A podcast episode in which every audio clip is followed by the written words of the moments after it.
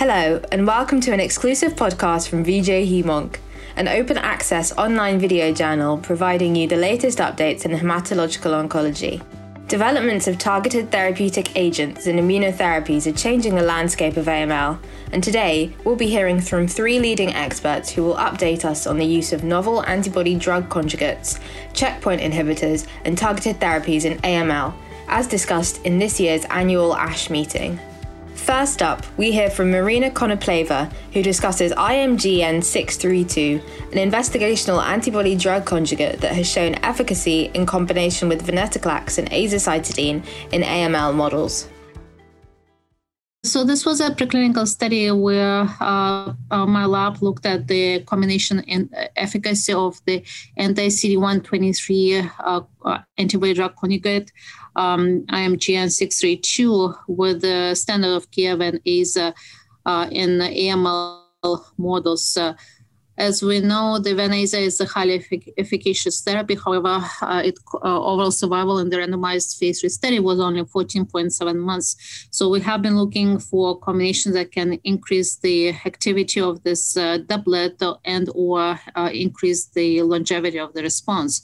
Um, CD123 is highly expressed on AML, including AML stem cells, and uh, on the majority of AML subsets, and has been long identified as a potential targets for therapeutic interventions. Uh, the single agent IMGN 632 has shown efficacy in patients with uh, AML in the, the, relapse refractory setting, um, and also in patients with uh, BPDC and the rare entity that has high levels of CD123. In this particular study, uh, we have uh, compared the efficacy of uh, Ven-Aza, uh, IMGN, or triple triple combination in the AML cell lines uh, and also the AML primary derived xenografts. And we show that the combination is uh, synergistic in several cell lines uh, that we looked at uh, uh with high induction of cell death and um, induction of the DNA uh, damage with the several molecular markers uh, associated with response.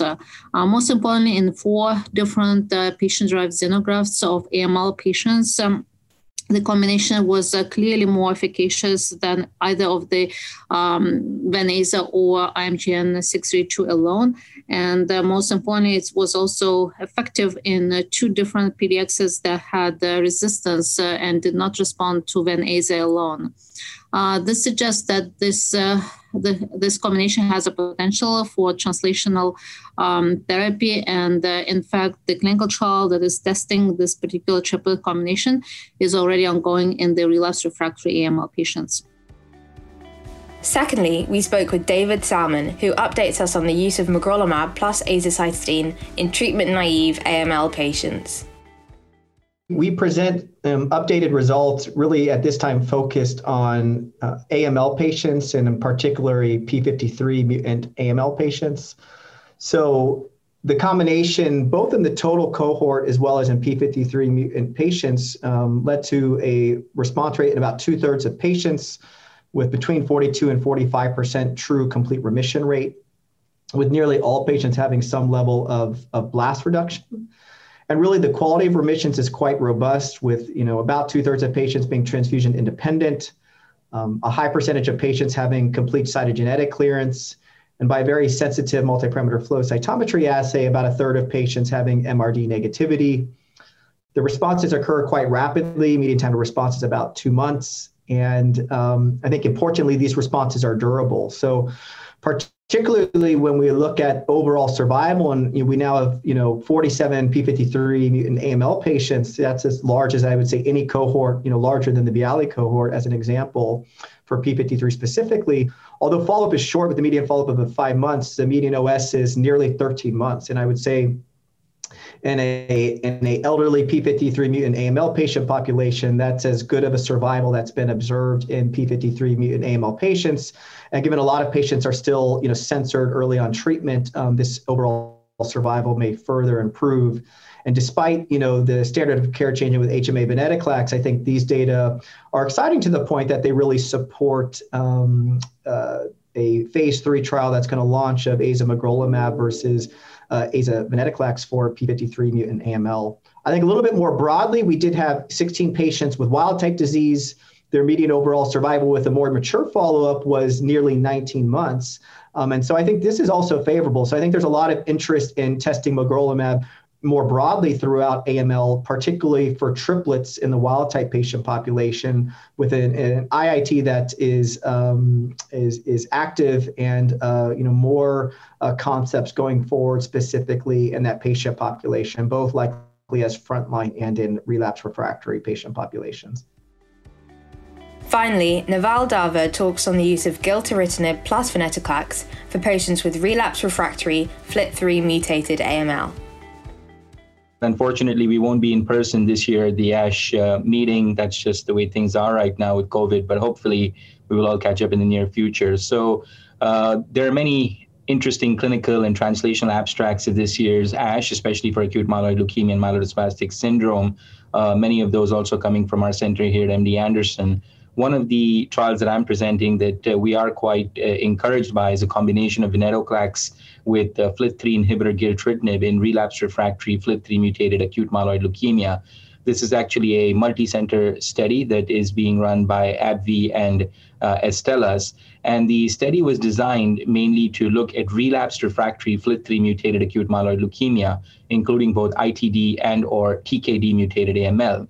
And the genesis of this study is that we do know gilteritinib has high efficacy uh, response rates, CRC rates of about 50% in relapsed refractory FLT3 mutated AML. But when you look at the median survival with single agent gilteritinib, it's only around nine months. So although this is still a major breakthrough and a very effective targeted therapy, we wanted to improve on this. Now, there's a lot of preclinical data from a lot of groups, including Marina Konopleva, Tony Letai, and others, showing that venetoclax, when combined with FLT3 inhibitors, including gilteritinib and quizartinib, induced synthetic lethality and very, was very synergistic. So that led to this combination. The inclusion exclusion criteria were basically any relapse refractory FLT3 mutated AML with either ITD and or TKD. Any salvage status was allowed. Uh, we had uh, patients between salvage one and five. Median number of prior salvages was two. And one of the other important aspects of this study is that differentiates from single agent relapse refractory gilteritinib quizartinib study was in the landscape today when the study is being done, most of the patients have received a prior FLT3 inhibitor, meaning that with induction, they're receiving either midostaurin or sorafenib. And so 70% of the patients in this study had received a prior FLT3 TKI, and when you compare that with the Admiral gilteritinib phase three study, only 12% of those patients had received a prior FLT3 TKI because those studies were done many years ago before the approval of midostaurin. So we think that the population that was in this study, the combination of venetoclax gilteritinib, is actually a more difficult population, more prior FLT3 inhibitor exposure, more advanced salvage, and as expected, most of these were intermediate or adverse cytogenetic patients, median age of about 70 years. The study did include a ramp up where the venetoclax dose, as is done per label and have, we have done for all our clinical trials, was started at a low dose and ramped up over three or four days. Gilteritinib was started at the standard dose of 120 milligrams. We did look at different dose levels, and we found that the 120 milligram of gilteritinib given daily continuously was quite safe, along with the venetoclax dose being ramped up to the standard dose of 400 milligram. So we are going to present data here on about 42 patients who received the gilteritinib 120 plus venetoclax 400. This was the recommended phase two dose. And the key endpoints here were to look at safety of the combination, especially at myelosuppression, and then, of course, efficacy, which was assessed using CRC, which is composite CR, very uh, exactly matching the response criteria that were used in the Admiral phase three. So we could compare between these two studies, single agent gilt versus Ven gilt, and see if there was a path for the combination. Uh, what we saw is that the CRC rate for the Ven gilt combination was very high, 86%. And this compares favorably to the similar criteria for CRC in Admiral, where it was 52%. Now, one thing we do see is that when you look at the true CR, CRH, so CR with good amount of count recovery, it is only 20% in the Ven gilt, and a large amount of the remaining 60% responses are CRI MLFS. I think this is partly because of the advanced salvage nature of the patients, and partly because these patients are getting a combination. What we are seeing is that over time, a lot of the CRIs, MLFSs are starting to recover counts, especially when we build in venetoclax interruptions and as needed use growth factors. But nonetheless, seeing a high CRC rate of greater than 80% was very encouraging. And even in people who had a prior FLT3 inhibitor, we see that the CRC rate was actually exactly maintained, 84%, indicating that we could overcome resistance to prior FLT3 inhibitors with induction, which is very important in today's FLT3 landscape.